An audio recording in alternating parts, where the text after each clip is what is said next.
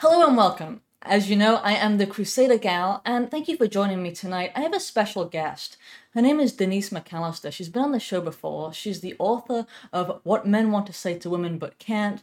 She once wrote prolifically in conservative circles, especially around the topic of the family unit and healthy Christian relationships. She famously condemned uh, homosexual so called marriages at great personal cost. Nowadays, she does beltoftruthmagazine.com. And most importantly, she's a dear friend of mine. So, welcome back to the show, Denise. Oh, thank you for having me. It is great to be here, and it's always great to talk with you. You are a shining light and a beacon. You're a beacon in a shining circle of darkness. thank you. Thank you. I, I, I do try, and I'm aware of just how bad conservative Inc. is, so it's kind of easy to sort of elevate above that a bit. Uh, but I brought you on today because one of the sort of biggest news items in our orbit is the fact that Dave Rubin, who is often presented as being a conservative political commentator, and his gay husband, and I realize the husband is kind of a dubious term here, are about to have children. And there are different ways I can say have children because we're talking about IVF, we're talking about surrogacy. Obviously, two men can't have a child uh, in the normal way. This is something that on Twitter you you referred to as an abomination recently. I'm happy to stand beside you on that, but I don't want to ever invite a guest on the show and put words into her mouth. So, why don't you go ahead and tell us why it is that you would consider that to be an abomination? Well, let me first start, of course, by saying I am not calling Dave Rubin himself as a human being an abomination, or his husband, or his children that are going to be born. Um, and what is an abomination is what God calls an abomination is a twisting of God's design of the created order for human relationships, human procreation, um, mothers and fathers and families. So that's what I'm commenting on. I think it, and it's a social issue. It's something that we need to comment on, not only because he's the one who made it public and declared it to everybody, with many, many people in conservative media supporting him and giving him a shout out and congratulating him as if this is a good thing. So, I mean, the commentary is valid as it's in the public sphere, but also discussions about family, which is the foundational unit of society, is um, very much of public interest. And it's why we have family court. It's why we have marriage laws. Even if you don't believe that this, the state should be giving out marriage licenses, I think we all agree that the state should be involved in divorce cases, child custody, um, holding parents responsible, protecting children, this kind of thing. So um, it's very much relevant. And also understanding the very nature of humanity, you know, what it means to be human and what it means to have relationships that build the fabric of society and the foundation on which we all stand. Right. So, first of all, that. But secondly, uh, I also wanted to point out that, you know, this is an issue that does have a bearing on everything that we do and everything that we uh, vote for politically. It's culturally relevant as well as politically relevant, um, as we learned from the marriage um, ruling. That right. it has it has an impact on society. So the first thing, why do I think that this is an abomination? Why do I think this is wrong? Why do I think this is very, very bad for society?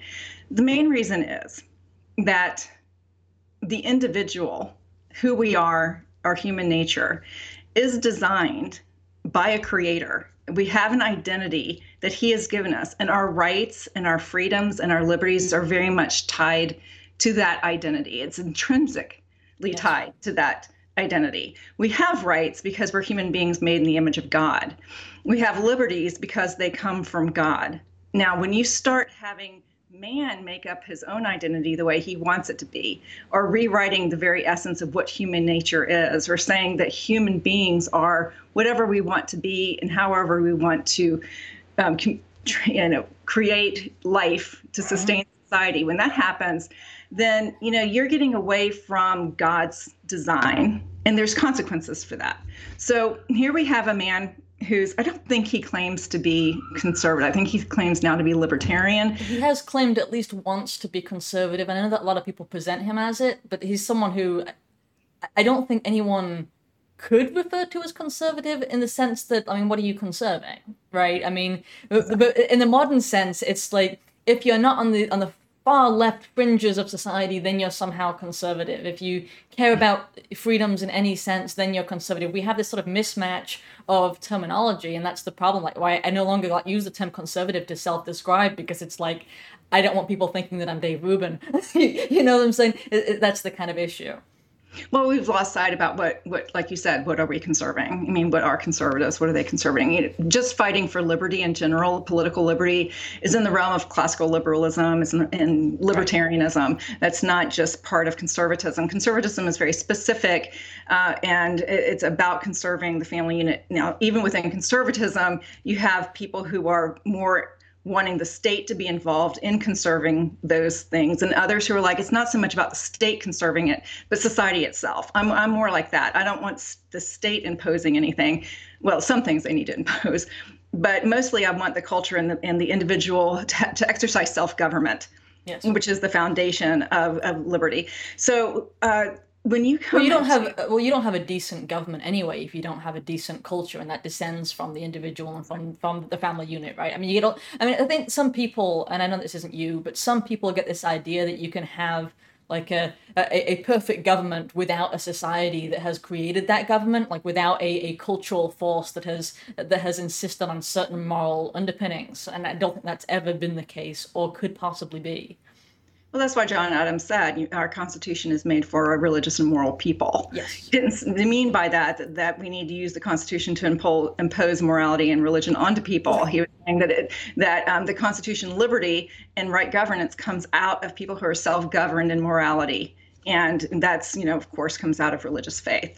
So Dave Rubin has announced on his YouTube, and he went into a great detail about the creation of his family. He called it his fertility journey with the, his partner, um, who is a man, and you know he's like it even sounds kind of weird to him, but everything everyone seems to be really cool with it, and he and he explains how this happened, and he said it cost a lot of money. Which it does. So we have uh, really wealthy people basically buying and selling the creation of human beings, and we, we can't sell our uh, we can't sell my our organs. I can't sell bodily tissue uh, you know, because Congress deemed it, you know, that they would Unethical. give an unfair advantage to the wealthy. So yet, yet we can sell our reproductive tissue, we can sell our eggs and our sperm to make other people and have them disconnected from the very foundation of who they have a biological connection with about their own self identity. We can do this. And Dave Rubin did it. So he went, they went to an egg bank, I guess they're out there, and they picked out eggs from a woman. I'm not clear whether they know the woman. I think those are anonymous. I think egg banks, like sperm banks, are anonymous. So they bought the eggs. Uh, they don't know. They have a, a, sheet about the woman. I guess they went and picked out the ideal yeah. woman from the eggs. Right. They from a, a, list list of different, you know, really shallow characteristics. Yep. Yeah, which is this whole thing is very creepy. When he was talking yes. about it, it was very creepy. I, I, I was horrified by his co- communication. It wasn't about. I didn't hear him mention love and. No, that's that's the thing. It's like just how incredibly dehumanizing this entire process is, and it has to be. Because I think that when you insert the human element, the fact that you're talking about the creation of a human life, it becomes very disturbing to anyone who listens to it and even anyone who says it. So I think that even when Dave Rubin is describing a process that he himself went through, he's forced into a into a position of dehumanizing the entire process. You know, because otherwise it's really horrifying to think and to say in in human terms. Well, we rented this womb, right? We rented these eggs. We threw away some embryos, right, which were you know had the potential to be which, which were people, right? Which, which was human life. We just kind of threw those away. We chose on the basis of just shallow characteristics um, who we should use and exploit. Um, I mean, there's there's so much wrong with the picture, and then we are planning on taking a child away from its mother for mm-hmm. life, right, and denying that child the the right of a family, of a healthy family unit. And it's like when you pile it all on top of each other, I think it should make all of us sit back a little. Yeah, it should. You know, and so when you're buying eggs and they're purchased, yes, uh, you know, and, and, it's interesting how at every step the woman is marginalized. The woman is is depersoned, and the the woman who should be the who's the mother, the mother, yes, removed because of a couple of wealthy guys who want uh, some babies um, can pay to have the mother removed, and then they're creating a human being um, in in that void. So uh, so they've they buy these eggs, and then they go and find two surrogates because the, each wants to implant an eggs so that each of the men both have a child with their genes. Right. So they have the same eggs from the same mom, and then they're each getting a pile and, and implanting um, and fertilizing those eggs. And then once those are fertilized, and like you said, some of them are viable, but they're tossed aside. So yeah. living beings have now been killed in this process. Yeah. And, you know, uh, persons that have been created by God when those eggs, you know, when the egg and the sperm come together, the DNA forms, you have human life. Is it fully developed human life? No, it's not. But we're right back to the abortion debate, right? Where does personhood begin? But it begins at fertilization, you know, and conception. So you have, um, you have this new life, many lives in this process who are now destroyed a mother, uh, the mother who had the eggs is gone. That relationship's been destroyed. The entire thing is a, a culture of, of death in a lot of ways. So you have, um, so they pick out the eggs and then they've picked out two women to carry the babies because they want the babies to be born at the same time. Right. So they've manufactured that. It is so brave new world. It, it just really is. Just, disturbing. I, I know. I mean, you might as well have, see, see, the the dripping going along as the as the fertilization goes along in the different rows. Um, where is John Savage? so, uh, I just um, so they pick out these women. So they hire two two women to be surrogates, yep. who he describes as really lovely ladies, and so. Um, I don't like I said they're separate. They're renting. That's womb rental. Yes. They're not contributing any DNA. They're renting the wombs. And um, then they implanted the eggs after they fertilized them individually into these women. And then these children will be born, um, not having any relation to the surrogate, which is the least of the issues right now because of there's no genetic, there's no contribution. They're an incubator, a living incubator, which has its own problems. Oh, I'm yes. not saying great thing. It has its own problems, especially with an industry of surrogacy, and it's a horrible industry of abuse and exploitation. But the as far as the eggs and the real mother and the genetic um, components. They won't know this mother. They won't have a mother. Yep. They have two men raising them. And I'm sorry, but a man does not replace a mother. A father is a father, and a mother is a mother. A woman is a woman, and a man is a man. And a child is born of the genetic components of, t- of a man and a woman, and that's their mother and father. And these two men, because they're wealthy, have now eradicated that relationship on purpose and put children into a position where they are purposely by these two adult men neglect taking away a core relationship that develops the identity, the self identity, and the psychological health of these children. So, children, um, there's a site called Anonymous Us that mm-hmm. talks about this, these children born like this, where they are raised not knowing who they are truly. Um, they don't have that organic, they can't even fill out a proper, proper medical. Well, they're, they're denied their intrinsic dignity, right? Because they were bought, they were bought and paid for commodities and, and constructed, you know, right. and with with with the sacrifice of their brothers and sisters who were killed, you know, so they could yes. be they could live, you know, and so. Um, this is the process that was going through and so this I, the identity of these children they're robbed of the psychological benefits i mean we have so much literature i don't even need to prove it of the need for a biological and a um, biological mother and a biological father in the health and welfare of children.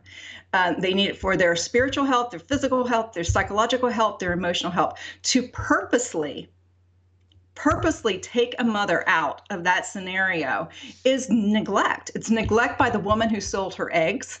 Mm-hmm. And it, and I hear a lot of people say, "Well, they freely chose this. A woman freely chose this." Well, the children didn't yeah, the children didn't, and and con- the consent, consent to do something that harms others, consent between two parties that's going to harm a third party. You don't have the right to do that in our society. You shouldn't have the right to do that in our society. And in family law, you don't have the right to do that. In family law, you can't just disappear as a parent without consequences. Right, you know? and and even if, if if the mother and the father in in a in a regular arrangement um, decide to be neglectful to their children, we don't say, well, the parents consented, therefore the children have to suffer, um, you know, the the outcome of that decision. That doesn't make any sense. But we've kind of emerged at this sort of society where we say, well, if the if the parties involved consent, then everything's fine, because and and we do that at the expense of that family, right? Because we we've arrived at a point, I think, where we're unwilling to say what is right and what is wrong in clear terms because you know that sounds a bit too judgy. And and for that reason for our our inability to say this this is what's good and right and just um, because of that we end up in a situation where we're, where we're harming people we're harming children and putting it under the veil of well everyone consents so it's fine. It's like no that there are real costs to the most innocent of our society and that's what we're talking about in this Rubin case and, and in every case like it of course like you know there are uh, leftist gay commentators who've done this very same thing, who have received more outrage from the right uh, because it was more uh, politically easier, I guess, uh, for them to, for them to criticize it in that case. But in this case, you have to, you know, speak against a so-called friend, right? Mm-hmm. That's the issue here. But they don't have a problem firing a so-called friend when she speaks the truth to someone about their homosexuality. So it really depends on the power of the friend, doesn't it? I'm just not wealthy enough and powerful enough. I don't think I, I, need to have more more followers like Dave Rubin, have more power, have more money, and be part of the guys club. That you is know, true. and, and for anybody who wants to know your story and how you got kicked out of Conservative Inc. for for, for being honest um, about a, a, homosexual marriage, we do have another video, and I will link to that in the description of this one because we I mean had you on before and we talked about that in great detail, uh, yeah. which was a really good show. Thank you. But uh, yeah, it, it is, you know, we get um, too sidetracked and too compromised when we're emotionally involved and, and friends with people, you know, and that's just human nature. It happens. But you have to be guarded in that, especially if you're in media and if you're a political commentator claiming to stand for truth in society. You have to watch your relationships. You have to be, you know, am I doing this because I want to keep my friend and I want to be invited to all the really nice cocktail parties, you know, or am I doing it because it's the right thing? And I, and, and conservative media is very incestuous and very dependent on each other. It is like the the a club, a, a clique in high school. It really, really much is. But that's a whole different story. Um, back to uh, what's being done to these poor children. So, you know, you have these adults who have consented. You have a mother who's consented to neglect her child. Who to toss her to the wind basically. And you, and you can say it's just the eggs but there's there's consequences. You're you're selling it for a purpose. You have you have to connect the dots. Yes. You know you know there's um you know law is never isolated unto itself. You look at consequences and actions as they go together. You're selling your eggs for a child to be created, and that's your child, and you're choosing not to raise that child. Uh, you're selling you know, at least half of that child, if you want to put it that way, mm-hmm. to people and, to men. And there were the surrogates and, as well. And then there's the surrogates. You're paying them, and so you're selling them. And then you have, uh, you know, then they're being raised. They're being raised, like I said, without even knowledge of part of their family. They don't have an understanding of you know the intimacy and the value of being raised uh, you know with a mother. Motherhood has been negated in this situation has been tossed aside. And like i said i'm sorry but you know your gay partner does not m- a mother make. Uh, he's still a dude he's still a guy and two fathers is not what little johnny needs or little sally. They need a mom and a dad. They need their mom and their dad. That's optimal. That's what we owe children in society and and to dump our our pathologies, our needs, and our, our desires for normalcy or for relational intimacy that we have abandoned because of our own choices. These two men wanted a family, but they made choices that negated that. They, they in essence, made themselves consensually sterile. Yes. And so, um, by their relationship, they chose that you know but yet they don't want to live with the consequences of their choices instead they want to harm a child and it is real harm uh, child abuse laws by definition child abuse slash neglect are a, an adult a parent um, doing anything either on purpose or not on purpose to bring emotional or physical harm to children. Now, you are purposely, Dave Rubin, bringing emotional harm to a child, to two children. Yes and for, you know, for very selfish reasons, right? For I, very, I mean, that's what the very, very, the very first decision he made to be a parent was to sort of sacrifice the, those children in a sense, you know, by by making this decision to bring them into a home that was not a family and so he, this this very initial decision was incredibly selfish um, on on his part, and of course not specifically him, but also anybody who makes this same decision that he's making. And you know, single women. Go ahead. Single women do it. with sperm donors. Single women do it a lot. Mm-hmm. You know, they single straight women go in and do this to leave out fathers. I mean, yes. the same conversation that we're having right now about the mothers can be had about fathers in the context of sperm sales. So uh, it happens all the time, and it's evil it's harmful to children. It's creating disconnection. And I know you will meet people, and I've met them and I've talked to them, but I've met both sperm donor kids and uh, donor, mm-hmm. they're, they're sold, sperm sold kids, sold kids, and, um, and surrogate kids who don't know one of their parents. And yeah, I've talked and talked to them. They, they want to know that they that, that part's missing. They, of course, though, are in a horrible situation like adoptees um, they don't want to speak badly about the person that raised them yes. or the people that raised them. They love them and they, they were raised in a relationship where that love was fostered in that way. But one thing we need to understand, and one of the lies of our culture, is human love that's in the context of doing something wrong does not cover over a multitude of sins. You know, you can ha- you can love someone within a, a terrible sin-ridden context Oh, sure. and still be wrong and harmful. And you still need to do the right thing despite your feelings and attachments to this person. And I would say that there's real love on the part of those children um, for those people who raise them. But I do question, it's going to sound really harsh and horribly judgmental of me, but I don't care. Um, is that I don't think you're actually the adults are being very loving to children. And you know, ch- choosing to bring children in by selfishly and purposely robbing them of something, a relationship that is going to cause them uh, emotional harm, yeah. continuing that lie and, continuing that neglect throughout their entire life does not make a good parent.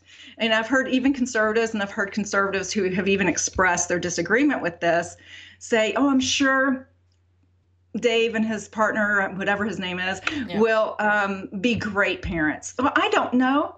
No. Right. For two reasons. One, because of what I just said they're purposely harming a child and they're continuing to do to do it. And number two, they're raising a child in a sin-ridden home in which a relationship is being t- called normal and healthy and good, and they're lying to their kids. So you cannot live. You know, th- none of this is good for the children. Now, does that mean that they're horrible and they're beating? They're not going to be supplying, and they're, they're, they're rich, so they're probably going to get a lot of stuff um, and, you know, but that it does not make for healthy childhood. It does not make for good parenting. It does not. And, and I will go ahead and, and throw in something that you, you don't have to comment on because I know most people don't want to. But there is a connection between those who are more uh, prone to homosexuality and those who are prone to pedophilia. And nowadays it's something we're not supposed to talk about, um, but I'll do so anyway. And I, I, think it's a something that we should pay attention to. And uh, right now it's it's being covered up because we want to say, oh, they're this way from birth, you know. And it's like, well, no um, actually, and there is a connection between trauma uh, in childhood and and homosexuality, and so all of that needs to be said. But also, if I can move a little bit, um, those on on the right right now, it's it's actually kind of a hot button issue. They're rightly concerned uh, about sexual deviancy being taught in schools. Um, I think that's that's a good thing. It is something we should be paying attention to. It's important. But what I find kind of ironic is the fact that some of these same people who express that concern are perfectly fine with Dave Rubin uh, bringing these kids into a homosexual home and therefore exposing kids to a sort of sexual deviancy from birth and having that being taught as their as their sort of baseline standard and i find some kind of disconnect there it's like how can you be how can you have a problem with sexual deviancy and sex being taught uh, to seven and eight year olds, which, yes, I have a problem with, but not have a problem with a two, three, four year old having this as their as their baseline standard of what a family is? And how can you not expect kids who are raised in that to have a a warped or a distorted view of what a family should be? Well they will. And of course the people who would respond to you by saying well i don't think the homosexuality is a perversion. I mean, that, that's that's their baseline is they they've accepted homosexuality as a norm, and and as a, and not only that, and this what you're bringing up is very important, and it actually will expose a whole cauldron of problems. And if I can unpack it for you a little bit, because you've really tapped into the sexualization of children, mm-hmm. you know, and the abuse of children. Um, that even within, let's say, David Rubin's household, and he and his uh, partner, you know, kept everything on straight and narrow, didn't have any kind of a lot of the perversions that are famously go on in homosexual households, and they do. If you talk to people who've come out of the homosexual environment, yes. they talk about it's riddled with abuse. It's real. Uh, oh, anyway, but let's say they're perfect and don't do any of that bad stuff. Um, they are still doing a couple of things wrong. First, they're modeling a very unhealthy sexual relationship in a row. That is contrary again to God's design, and that causes dysfunction in the child. If nothing else, it just causes the child to think that what is not sin- what is sinful is not sinful. So you're causing spiritual harm um, for the child. But also, by saying that sexual, and this is my what I'm going to say to all you people who've accepted homosexuality as if it's a a, a true identity that it is a, it is a good, it's normal. Um, by it's not. You know, it's not God's design. It's not someone's identity. It is a behavior. But because you have now said it is, you have said that someone's identity as a man and as a woman, as a sexual creature, is defined by their sexuality, by their sexual choices. So you're saying that this person is a human being that that is their identity. And that the lgbt agenda they understand this. Their whole fight mm-hmm. in culture has not been been about hey i want to have sex and get your nose out of my bedroom. That is not the fight for the lgbt so all of you people who are saying ah, i don't care what people do in their bedrooms whatever they want you know no no i don't care. That's not what the lgbt is fighting for and it's not what they've won. What they want and what they fought for and what they have won in the culture and in the courts is a recognition that this is my identity as a human being. Right. Okay, follow me here. If that is your identity as a human being, and your identity as a human being is determined by your sexual preferences, you know, orientations, choices, whatever, you can say you were born that way, but you're, you're saying you distinguish what they are by your by your feelings and your choices. And so you're saying that that is your identity. You have now made all human beings that that that's their identity. So our, our identity as human beings is determined that's why their rights are attached. That's why they demand rights. They can't demand rights if they haven't already established that this is my identity as a human being. That had to come. Yes. And that was determined in same-sex marriage in obergefell. That was already established in law that our identity is determined by our own feelings and therefore that's our identity as a human being and the rights come with it so it, identity and rights, identity is very much a part of this. So if our sexual identity, that's our human identity, then children, right, their identity, we've already established this in law, right? That identity is based on feelings. Right. Let me just put it simply. Identity is based on feelings. Your human identity is based on feelings. We've established that in law and in culture and in our embrace of homosexuality. If that's the case, then children, their identity is intrinsically tied up in their sexual feelings and behaviors. And for them to be recognized as their full identity, the younger, I mean, basically out of the womb, we need to be looking at their identity in terms of their sexuality. That has never been the case in human history. Sexuality is something that you grow into as a man and a woman when you hit puberty, and then you know you learn how to manage that as far as your actions. But you're basically a human being. You know you're you're a boy or a girl. I mean, definitely physically, but you know your sexual feelings and impulses and all that come later with development. It's not your identity as a human being, but it is now. Right. So this is why now we're imposing on children calls for more education, identifying little little two year old Johnny's gay or little three year old you know Susie who who wants to be you know a guy is now a guy because that determines their sexual identity. Sexuality is very much tied up into children now because it's all about identity. This is sexualizing the children. And it's imposing adult definitions and adult expectations of identity on children this is perverted. This is again it is perverted uh, but i mean when you when you take homosexuality and you take it and say this is sort of intrinsic to a person's self and we're we're born this way and that's all there is to it it's like it's not very difficult to see how how we're slipping toward the normalization of pedophilia because it's like we're saying well a person has not just like we're no longer willing to say that the heterosexual status is is normal. We, we can't say that anymore. But instead, we're supposed to say that there are multiple different sexual identities, and you're all born that way. And we know that these things exist simply because people have attractions. And on the basis of those sexual attractions, you know, a, a gay man is attracted to a man. Um, therefore, he, he simply is and always was. Well, then why not pedophilia? Why is it not the case that a person who is simply attracted to children is simply born that way? And if so, we can make exactly the same arguments in favor that we have made for homosexuals. And it's like there are some people who seem shocked that we're moving, not me and you, but culturally, we're moving toward the acceptance of, of pedophilia as a sexual orientation. And it's like, well, you can make exactly the same arguments that we have made and accepted um, for homosexuality, and people don't seem to see that uh, as clearly as, as I do, and I think you do. Well, I do, especially when it comes to identity, because that's the whole. You know, if, if, you are what you feel, yes, right. If, if I if I am who I have sex with, yep. mm-hmm. you know, if I am what my sexual impulses are, uh, you know, then it doesn't matter on identity and no one can question it. I mean, again, Obergefell already defined that. Obergefell could change the definition of marriage because it could it changed the definition and identity of what human beings are. Yes. People need to think about that more deeply because let me there's a step before we get I think into, into pedophilia because there's also the the issue of consent and of course that's a big people they well you can feel that way and you can be that way you just can't mess with kids because kids don't have consent. Yeah, but if you're moving the sexualization of children more about identity and rights and making it younger and younger and younger, you're going to remove you know, adults having to determine whether they have consent or not. You're going to say, well, they do. Yes. We're already doing that with transgenderism, right? Yep. Well, they feel that way, so they should have the right to cut off their genitalia no matter how young. Uh, and again, and, and, speaking of transgender, and that's the step I think that we're all going to embrace as a culture more freely, and it's going to happen quickly, and I'd say in the next two to five years, mm-hmm. um, is the full acceptance of transgenderism. And this is also an, a great irony and disconnect that I have with conservatives and even Christians if you have embraced homosexuality as a normative identity and a real identity, and yet you're fighting against transgenderism, you're at cross purposes with yourself. You've right. already given up the premise. Yes. You've already you've already defeated your own argument.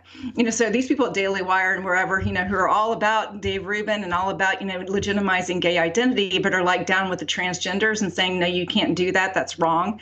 No, you've already no, you've already opened it, you, and we've already established in law that they have rights, and, and we should recognize identity because because again, identity is based on what now? Feelings. Feelings, yeah. and in particular, sexual feelings. Mm-hmm.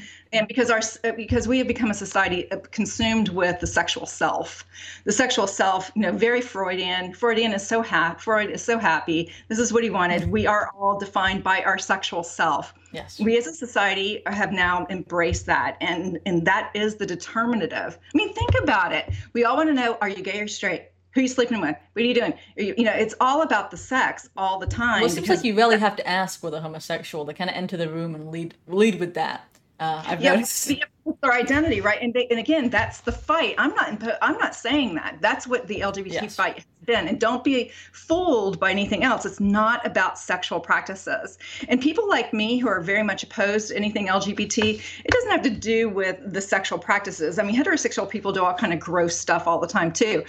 It's not about that. It's about claiming something as an identity and that is not an identity. It's, it's twisting and redefining human nature. And that's and so that's very dangerous. It's dangerous for children. We're now sexualizing children. If you we have legally already established in law and some great lawyer is going to figure it out when it comes to making more um, legalizing the transgender stuff at any age doing anything. Yeah. um, you know the whole sperm the stuff that dave rubin's doing redefining family some lawyer is going to come in and say all these cases cases, you know, need to be supported and the laws need to be passed to support all this because we've already got precedent and have already stated in law that identity is determined by feelings. Right, we already seeded the, the sort of foundation. Uh, I agree, and, and, I do think that, people should know, of course. I mean, there have been multiple different um, cases of us ceding ground, and again, by us, I just mean our, our, culture and certainly those on the right who said that they were being conservative whilst they gave, um, whilst they didn't conserve anything. Uh, so, of course, originally there was the point of whether or not uh, homosexuality exists as a sexual orientation in itself equal to heterosexuality. Um, I don't think either of us think that's the case, but our culture sort of accepted it. And then later on, we came to redefine marriage, um, and which is a which served as a stepping stone for where we are now with what Rubin is doing. Because I mean, that was one of the one of the arguments we made um, back before gay marriage was seen as, as normal, uh, which it is now, as relatively normal or equal, as certainly as legal, um, was well, as soon as you start saying that they can they can marry and they have marriage under the law, well, they're going to have kids who are going to get kind of pulled into this.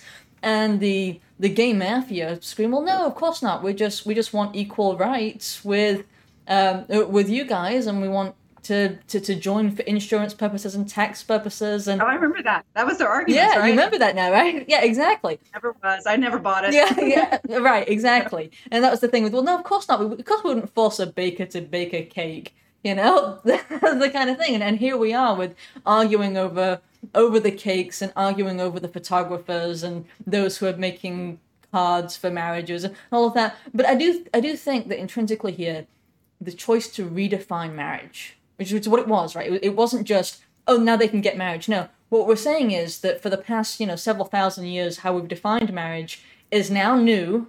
We're just going to change it by Supreme Court edict, and as we do that, we can change the entire dynamic of what a family is as well. Yeah, we've done it. I, I, look at you know legally and structurally with redefinition of the family, and and the heterosexual crowd played a role in creating that happening with making no fault divorce and anybody can get married, just devaluing the very nature of what marriage is, um, you know, as a covenant, as a contract, and as a as a union between two people. So that was deteriorated and, and just trashed by uh, people who weren't even thinking about homosexuality and this happened in the straight world. Yeah. so you know we paved the way for that. So denigrating the family and making it like well anything goes in a family. Anything's a family. You know a family can be five people or a family can be you know a divorced person remarried 30 times you know with the child in and out with all these so we've now made it you know used to we are used to these abnormal families being normalized we because transactional Yes, and you know, and, and and and inconsequential, really. Yeah. You know, that's why a lot of people aren't even getting married. They don't even bother. You know, just having kids out of wedlock, and you know, and just not having that legal commitment or even that you know commitment, spiritual commitment between them. So you know that paved the way. So that was one aspect. Just you know the the relational, the the contract way that united the families and recognized by the state and by society. What happened with um, with homosexuality being accepted i think see i see it along those lines in sexual liberation and sexual expression as being that's more tied into our culture's psychological frame of, of having my identity and myself being intrinsically tied to my sexual actions. Um, that's it also is tied very much into subjectivism which i talk a lot about about the rejection of, of absolute truth and objective truth outside of ourselves and as soon as we all that kind of met and converged together, uh, we now have a restructuring of family, restructuring of marriage, and a restructuring uh, fun- fundamentally of the identity of human nature and, and human identity and the rights that are tied to that. And that's what should concern everyone. And I want to repeat that's why your battle against transgenderism over. It was over years ago. Yeah. It was over the at the first instance for you personally. If, if you're out there and you're you're one of those culture warriors and you're saying, you know, down with a transgender, don't you know, don't show up at my library, you know, mm-hmm. don't be doing any of that. You know, your boy's a boy and a girl's a girl. Uh, yet you're over there congratulating Dave Rubin and you're all excited about the homosexual freedom and you're you're embracing the homosexual identity. You need to actually just stop talking about transgenderism because you've already sold the sold the goods. You know, yes. they're already down on the ship. There is there is no way that you can you can hold both positions and defend them simultaneously. There, there isn't, um, and it seems like a lot of people don't realize where this is going, and it should be so clear. I do think that one of the whenever I cover this topic, I always get comments to by some people to the effect of some variation of, well, there are bad straight relationships too. There are cases where men leave, you must have had the perfect home life, and therefore you're imposing it on everybody else. And so I just want to kind of take a second on that to say no to all of it. Like, um, there are plenty of bad um, straight relationships, if we're going to use that term. I don't think anybody's denying that fact. In fact, you mentioned it earlier with the, the no fault divorce um, and just how many broken families we have right now. In fact, myself, I grew up in a broken family. My mother and father had me outside of wedlock. My father left before I came back from the hospital. I'm very familiar with broken homes. I don't wish that on other children. And I think that when we're talking about bringing children into a family, we have to decide what we're going to laud as decent and good, especially as we're talking in the context of building a culture. Like, seriously, like, the whole point for me in my involvement in politics and conservatism, as we might define it, is about defending that that Christian culture upon which the West, which we previously called Christendom, was based. That that's it. I don't care about Republican versus Democrat. I care about what is good and what is decent, and I care about good families, and I care about decent Christian communities, you know, coming together and, and building something that's worth defending, that's worth kind of looking in the mirror at. And I don't think that simply, oh, there's this really bad straight family that existed once, is actually an argument in favor of, you know, gay marriage or abusing a child by denying him his mother or his father in one of these lesbian or gay relationships. Well, it really just comes down to the adage, you know, two wrongs don't make a right, and it's it's kind of that simple. Oh, so, you know, the straight couple down the street abuses their kids, so therefore let's abuse some more kids. Right. Let's it's so broken, but it may. It, uh, I'm just always kind of flabbergasted by how often that argument gets made. Like, well, there was this abusive home once, and I'm like, well, great. In that case, let's make some more. More broken yeah, homes is what we all need. Like, yeah, like in a different way not in the same way. Or like like I'll hear, you know, when I'm talking about, you know, leaving out mothers or leaving out fathers purposely causing emotional harm to children yes. and psychological harm to them, which is proven. I don't even need to make that case. I mean, we have so many studies about the the harm of removing and children being raised without their parents. Uh, you know, so but causing that, purposely causing that neglect yes. and abuse of children, you know, that's okay because you know, it, it, you know, my I know someone whose mom abused her and she was her biological mother and she was cruel. And i'm like well well there you go. Exactly. You have you have someone who's an abusive horrible mother so therefore let's just get rid of moms altogether. Let's just eradicate them because you know someone was a bad mom over here we don't need any of them. That's the most insane argument. It's just stupid. It is. It's, it's it makes me want to wear those shirts. I see dumb people because you know that's you know that's yeah. what you are. So that is just a stupid thing to say. It's a really lame argument. Come up with something better. Yes, yes. I just had to address it because I know that they'll be in the comments, and so I thought I'd go ahead and, and sort of beat them to it. Um, yeah, just I see dumb people. Yeah, there, there you go. So we'll put we'll put that on the thumbnail. I see dead people. I think that's what that show that's from. But uh, you know, it really is something that we need to not. You, you said about you know, society. What do we want our society to be? Yes. You know, we talk. Let me put it in the frame of people who want liberty because that's what we hear. You know, that's the people we talk to most. You know, you know, if you're a downright communist, you don't want liberty. I don't even know how to talk to you. But most people are always about liberty. I want freedom and I want liberty. Well, let me tell you, a, a free civil society is built on the foundation of solid families, intact, biological, healthy families. That because that creates healthy, self-governing, intact, right-minded individuals who are not like psychologically messed up. So um, we're creating more and more messed up people. And, in a society, and, and we're creating a, a brokenness within the family unit where the state's going to step in. And that's another issue that when you've redefined marriage and now we've redefined the human being and now we've redefined parenthood. Um, parenthood is now whatever you want it to be and whatever you feel like you can be and if you obviously have enough money to make it happen then that is just one step away from the state becoming the parent of children and um, so if, if children are disconnected legally and, and, and relationally and culturally from the organic parents, um, then anyone can step in to make children. Anyone can step in and have authority of children.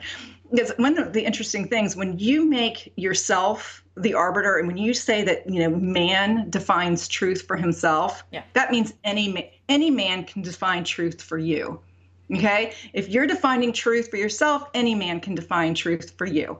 And so what we've done, that's the abolition of man. That's when, you know, we lose rights. That is the natural, logical trajectory of all of this insanity. It's actually going to lead to more tyranny, more state control, more uh, loss of liberty, than what you think. So you think that by supporting all this, that you're supporting freedom and liberty, and you're you're going to get a great rah rah wonderful fun society where everyone's free. No, you're going to get the brave new world. Right. You know, you're going to get where the state steps into these voids that have now been made in these family structures that are that keep us they are the barriers yeah. the family parents have always been the barrier between individuals and tyranny yes. the church as well when it's functioning properly yeah. um, and other institutions, civic institutions within society, but pr- but primarily and most fundamentally the family. That's why in his book Sex and Culture, and it's Unwin, I can't remember his first name, wrote this massive tome, and it was a study about cult, um, civilizations mm-hmm. and cultures from like 5,000 years ago. It goes back. It's massive. And he one thing he found, I'll just summarize it, is that as marriage goes, so goes society. Yes. At, when when marriage and the family unit in um, in the that connection goes, a society devolves into uncivilized chaos. And it's I, I, just I, the way it is. I agree, and I do think that nowadays part of our problem is that so many people can look around and not really even see a good example of what it's supposed to be and how it's supposed to work. And that it was that way for me growing up. Like I, I just described in brief um, the sort of household households that I grew up in. I mean, I, honestly, I just moved around with different um, caregivers. Uh, but in any case, like I can't think of very many other kids that I had interactions with who had a mother and father who were married and were in a what, what I would nowadays call a healthy family. It just wasn't even normal. It, there weren't good base references.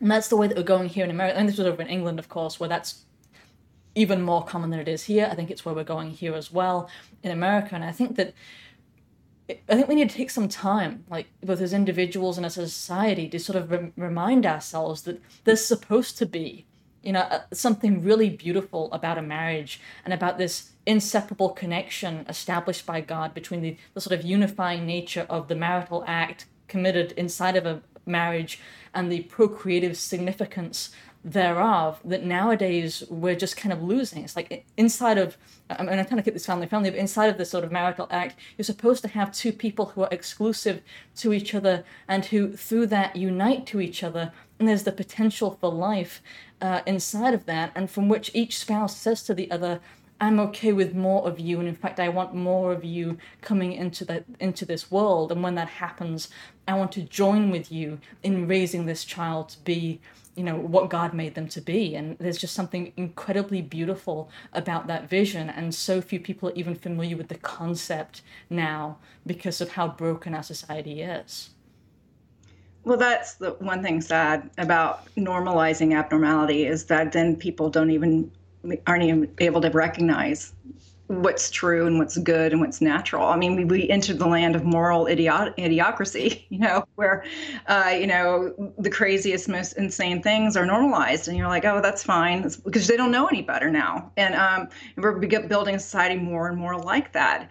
You know, and you're so right. The, the unity between a man and a woman in the commitment of marriage, where you have made that vow and commitment to each other in love, but before God, who made you and who established that union. Now, you know, you are physically and emotionally, and let me emphasize physically yeah. made to become one. You become you unite. That does not and cannot happen in any homosexual relationship. Yes. It, it cannot happen the parts do not make the one, and they certainly don't make the one of a child. Ask Dave Rubin. He had to go on a fertility journey involving three women and another dude. It sounds like a really bad porno, you know, to get, you know, a baby. Yes. And, you know, it, it's just horrifying. This is not unity. This is not oneness. It's not representative of God's love for us where we're united in you know before him and you know in spiritual love and commitment and faith. It's not representative christ and his church in which we're united to him as one. That oneness is very special. And there is no oneness. I'm sorry guys. I'm not going to mince words about it. There's no oneness you know with the two penises. There's no unity there. There's no creation of life. Yes. And the same with the women. I won't go say the V word because it might shock some of you. But, you know, it's still funny how we're all so Puritan in this, you know, yes. really base, sexually debased society. But um, there's just not. There's not unity in function, and there's not unity spiritually, and there's not unity in life. It is, as John Paul II said, it's, it's a culture of death, and we need to look at it that way. Yes. And and you know, the fact that we have technology helping us overcome the hurdles of the culture of death is not an excuse to perpetuate the culture of death. Right, and and that's the thing is when when people tell me that a homosexual relationship is in some way healthy, I have to just ask, how do you define healthy? Because for me, what I look at is a behavior that if everybody were to engage in all at once, we would lead to the extermination of our species because there would be no procreation, right? And it's like, how can you define that as healthy? You can't. It is by definition unhealthy if we all were to engage in that particular um, series of actions, we simply just wouldn't exist anymore, right? Um, we we are, are fundamentally rewriting that and saying that's healthy because because feels right because because it feels like it and we're getting back to where you were before now i do want to talk for just a minute about the fact that since this announcement so many people who proclaim themselves to be conservative most especially um, PragerU, The Blaze, I believe Glenn Beck, um, several uh, commentators at The Blaze, which is one of the biggest supposedly conservative. Uh, Daily Wire, you know. Right. Mm-hmm. All of these different organizations have come out come out, sorry, um, have supported uh, Dave Rubin and his announcement about the purchasing of the children. And I I was hoping that I wouldn't see it, but I expected it as soon as I saw Dave Rubin's announcement. And I was wondering, do you have anything to say about the way that our our modern so-called conservatives have been acting on this topic? Yeah, when I say Daily Wire and Federalist, I don't know if they officially have. I know people who work for them have. Uh, you know, so many. Um, well, first, I have to just say something because it's funny. When you were talking about the eradication of the species, if this was normative, I did years ago write a children's book called Gary the Gay Dinosaur. And you can imagine how it went. Yes, yes, I can, actually. this is fun. But, you know, as far as uh, conservative media, uh, they are more loyal to their friends within conservative media about these issues mm-hmm. than they are to truth. It's just as simple as that because they're afraid of the culture. They'll fight the culture, the cancel culture, and all of that on the front of black people and, and critical race theory because they're not they're not really friends with a lot of those and and let's face it that crowd doesn't hold a lot of money that funds the uh, the conservative movement Whereas there's a lot of gay people and there's a lot of bisexual people and there's a whole lot of straight Christian people who are misbehaving behind the scenes doing the gay thing. So there's a whole lot of mixture there, and um, and there's a whole lot of money from gay people supporting these institutions. I'm just being honest. There's a whole lot of porn watching going on in conservative circles, which you know corrodes your your sense of what's right and wrong and, and causes you to compromise and makes you become more and more tolerant of bad behaviors uh, you know, this is why, you know, and then they're terrified. They also, it, many of them are millennial age, not all, there's, there's not, but it, who are very influenced by their peer group. Um, and their peer group is all about accepting homosexuality because it's the loving thing they do. Now you can beat up on the transgenders because they're weird, and you can you know go against the critical race theory, Black Lives Matter because they're obnoxious or whatever, um, and they don't really hold that much power in our circles. But do not go against the gay power power because they're in our circles and they're our best buddies and they're hanging at our at our cocktail parties and they're probably coming into our bedrooms sometimes. So this is part of the problem. I, I do I do think that it really comes down to power and when it comes to, have I lost you there? I okay. I think I lost you for a second. But, interesting. Okay, um, but I, I, do think it comes down to a question of power, and when it comes to the gay lobby, they are notoriously powerful. Frankly, they have the um, money. It's money. Right? Follow and, the money. And they act like a herd. Um, I would say I don't know if you've noticed, but you have. Um, but when somebody speaks against the homosexual lobby, there is a level of attack and organization that comes against that person that I, I don't think is mirrored in any other regard. Like that is the one thing that if you're a conservative, you just you're not allowed to, to speak about that you know like you were saying like i can talk about black lives matter a lot easier than i can talk about the homosexual topic it, it's this topic where there, there are different uh, homosexuals there are homosexual apologists. This is a topic that you know everyone gets uncomfortable about. I get death threats about. Um, and people don't really i think people who just simply watch the media that i produce don't realize the degree to which there is an organized lobby to prevent any criticism of homosexuality and especially to prevent any promotion of something that might be called conversion therapy or reparative therapy or whatever you, you want to talk about, uh, an, an effort by or to help people who have unwanted homosexual ideations to reform and to to do better to get the therapy that they need to deal with traumas that might have induced it because any a single incident of a person with homosexual ideation then getting the therapy that they need and then no longer having those ideations undermines every argument that we were talking about earlier. It only takes one to go through that and and thus to to to insist by by nature of his existence, it wasn't the way that I was born. Oh well, no one's more hated in this world than a uh, ref- uh, repentant homosexual. Ask them. I do talk to them. Yes. Uh, I, I, have some people on social media that I know I've talked to behind the scenes. I, you know, I have people in my real life that have been formerly gay, and, and no, they weren't bi all the time. These were like really 30 years of gay relationships. I mean, it's hard to be gay, especially if you're a guy. They were committed.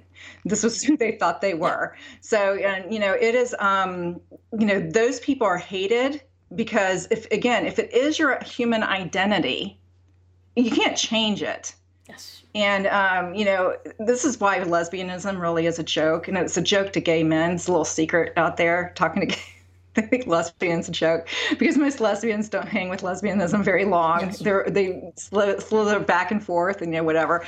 Um, you know, it, it's the real force of homosexuality really is among the men. And and OCD's tied up in it trauma's tied up in it. You, you, born this way yeah I think you might be born this way. It's, it's called a mental illness and it's part of it. It's also called sin. We're all born that way. We all just have our different proclivities and different issues that we have to deal with as far as our sin. You know um, I have my own sins that I was born that way because of my genetics. You do too they do too. There are different you know but when you have a society that's that's confirming your pathologies you're born that way sin you're born that way mental illnesses um, you know that is a in calling that your identity that's what's disturbing here. You know the other reason why you, talk about the power of the of the lgbt um, lobby it is it is money. It is it is a lot of money. It's a lot of influence. It's it's, it's everywhere. Uh, homosexuals unlike uh, Black Lives Matter, and, and, we still have a bit of a segregated society. I mean, not a lot, but it's voluntarily segregated. I mean, you know, Black communities, Black right. churches, you know, whereas homosexuality is more integrate, integrated. You know, homosexual pe- people who are have same-sex attractions are across all metrics, you know, demographics, and they're they're in all place places. So they're more intimately we know more intimately tied to who we are in our relationships, but also um, because it's a sexual identity, and remember that's that's the key here. That I want everyone. This is an identity.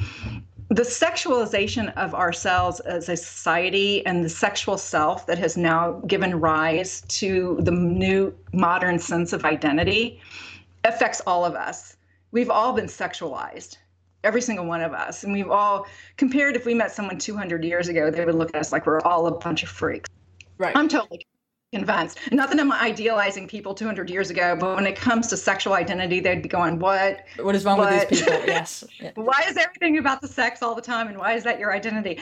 And it, it's something that's part of how we've developed as a modern society. With all, and there's all kinds of reasons for it. There's books written about it. I don't have time to go into it right now, but um, it is now the sexual self is the is the modern identity, and that's all of us. And so we don't want to deny now and now that we've also abandoned objective truth mm-hmm. and truth is what you feel most of us are like how can i deny the homosexual his own sense of identity when i've already embraced sexual self and the sexualization of society and the sexualization of girls and the sexualization of children and sexualization of everything. I mean, we sexualize toothpaste and advertise advertisements, and we sexualize everything on television. We're inundated with sexualization. it, it is the very essence now of, of who we are. And, and so, how can we go ahead and, and you know, to deny that of them makes us sound really judgmental and hypocritical, and how dare we? We've already given up the ghost. We've already redefined everything. That's why, again, why we can't go after the transgender they're just their own defining their own sexual identity. They're just doing it on the physical. The homosexuals have changed their the purpose of their sexual functions functionality. You know, my parts are to be used in a way that's not according to their design. The transgenders just say I want to change the parts. But but the the thinking behind it is still based on the same presupposition that I define my own identity. Yeah. I define my own sexual identity. That's the presupposition. That's the presupposition that's in law. That's the presupposition that's going to eradicate the family and have the state come in. It's going to happen. It's inevitable. This is why our culture is in decline. Yeah, I, I couldn't agree more. And now we're, and we're, we're sacrificing our children, as in the Dave Rubin case, as in the, the trans cases that people rightly talk about, but they talk about without foundation anymore. Um, then well, we've depersoned children from the womb for, for, decades now, you know. So we're continuing to deperson them. You know, they they aren't real people. Right. So I can make all these eggs and sperm transactions and surrogates, and even though I'm holding up pictures of babies, you know, they're not real. You know, I could kill them. You know. Right. Uh, you know, it's, it's we, have depersoned and redefined humanity according to our own wicked schemes and our own pathologies. Right. And we've so, done it for years. So, so what you're saying for somebody who, who doesn't get the sarcasm here um, is, is that without abortion arguments, our pro-abortion arguments as a society, we have essentially given up the the argument about intrinsic worth and intrinsic dignity of people altogether, right? Because we denied the we denied the intrinsic worth and dignity of those in the womb as people, even while we, we show off, you know, the, the pictures of, of, the baby, right? When we want them, but not when we not when they don't, you know, and that kind of thing. So yeah. We've also Mm-hmm. Yeah, we've also already, um, through our acceptance of, abor- of abortion, um, eradicated the need of motherhood or the responsibility of motherhood. Yes. Um, because eggs are, are, are, are a vehicle to, of motherhood, you know, and, and sperm is a vehicle of fatherhood, and, and they're they're connected, you know, as go the eggs. That's my motherhood, you know. So when you fertilize and they come together and you become a mother, we have that that's become irrelevant. Motherhood is abandoned. The, the not only do the children not matter, you know, um, the mother the, motherhood doesn't matter. Being a mother, the let me put the responsibilities of being a mother, and certainly the responsibilities of being a father have been abandoned in abortion because fathers aren't even half the time told about it, and and so fatherhood's been abandoned you know motherhood has been made irrelevant and the responsibilities that are intrinsically tied to our procreation of eggs and, and whatever we're doing in the, the creation of children has already been abandoned. Uh, you know, we've redefined marriage, we've redefined the sexual self, we've redefined the human identity, and we've redefined legally the rights that are attached now to that self made identity. We now have in law that your identity is not from God, therefore your rights aren't from God. Your identity is from yourself, so therefore your rights come from yourself. And if your rights come from yourself, therefore they can come from someone else who has more power over you. This is this is the trajectory. It's not paranoia, it's not the sky is falling. This is just logic. Yeah, this is where we are. All right, mm-hmm. well, Denise, thank you so much for coming on the show today to talk to me. I do appreciate it. And um, you've been one of such a small handful of people who've been willing to talk so honestly about this topic. So I do appreciate you being there. Oh, sure. Well, if someone has to be honest and they're going to persecute you, then, you know, might as well be persecuted for the right thing. so that's right. You know, and, and, the, and the motive is good. I, I, I, you know, I want what's healthy and you, this is you, you know, I'm, I'm speaking with all jesting aside, which I do, you know, and sarcastically leading people to their own logical conclusions. Uh-huh. Uh, you know, it is as one of love for children, love for our society, love for people, I want people to be in, to ha- be healthy selves. I want you to be the self that God designed you to be, and not the sexualized imposition of feelings that you're putting on yourself and on your on other people and on children. Uh, but, but who God is, because we are only truly happy when we're living according to God's design of things, according to His created order. Without living according to God's created order, because you didn't create yourself. You know, you didn't make those eggs, and you didn't make your sperm, and you didn't make your body. God did you know god designed that. He's the great architect. When you when you say when you give him the the flippy and you don't want to have anything to do with what he has to say uh, and you want to define it yourself then you're just opening yourself to be defined by anybody. And you're you will become a slave to anyone who has power over you because they can define the very essence of your humanity for you. And we're doing that for children. We're defining for children who they are. We're not letting them be defined by god. You know we're not we're not looking them as spiritual creatures that we're responsible for. Mm-hmm. We're not letting them look at um, human beings who who who grow into their sexual selves. You know, who grow into their self sexual relationships. I don't even like sexual selves, but grow into their manhood and womanhood is what right. I mean. Um, where we're imposing sexual identity on them because we're saying their feelings are what make that you know we're, we're sexualizing them and opening up the door to all kinds all for adults to get their own sick satisfaction and suck the, life out of children to fill up the empty places in their own lives. You know, I, I, I don't know about you, but I'm looking at that and that's horrifying to me. And, and I want to help people. Yes. I want to help people not be that way. I want D- Dave Rubin to find a really good woman and have a healthy, happy baby with her. I mean, that's what I want. That's what I want and have a happy family life, you know, and, and not use his money and his power to abuse children. And, uh, and, and, very, and to exploit, and to exploit women at the same time, as in the case of surrogacy. Um, okay, Denise McAllister, you're the author of What Men Want to Say to Women But Can't, and you're currently, if I'm not mistaken, writing at beltoftruthmagazine.com. Is there anywhere else that people should find you? No, just that. And Belt of Truth is just Christian teaching, practical theology. Um, I'm not doing cultural commentary and political commentary except when I'm invited on wonderful shows like those. Glad to have you. Uh, so um, it's great to be here, but thank you for that. All yes. right, thank you. All right, bye bye. If you're enjoying this podcast, please consider helping to support it. You can give a one-time donation or buy a branded mug at thecrusadergal.com. Or you can donate monthly by searching for my name, Sarah Corrier, at Subscribestar. Thank you so much. I couldn't do this without your support. And whether you can help financially or not, don't forget to tell your friends. Big tech isn't going to help me spread the word. Thank you.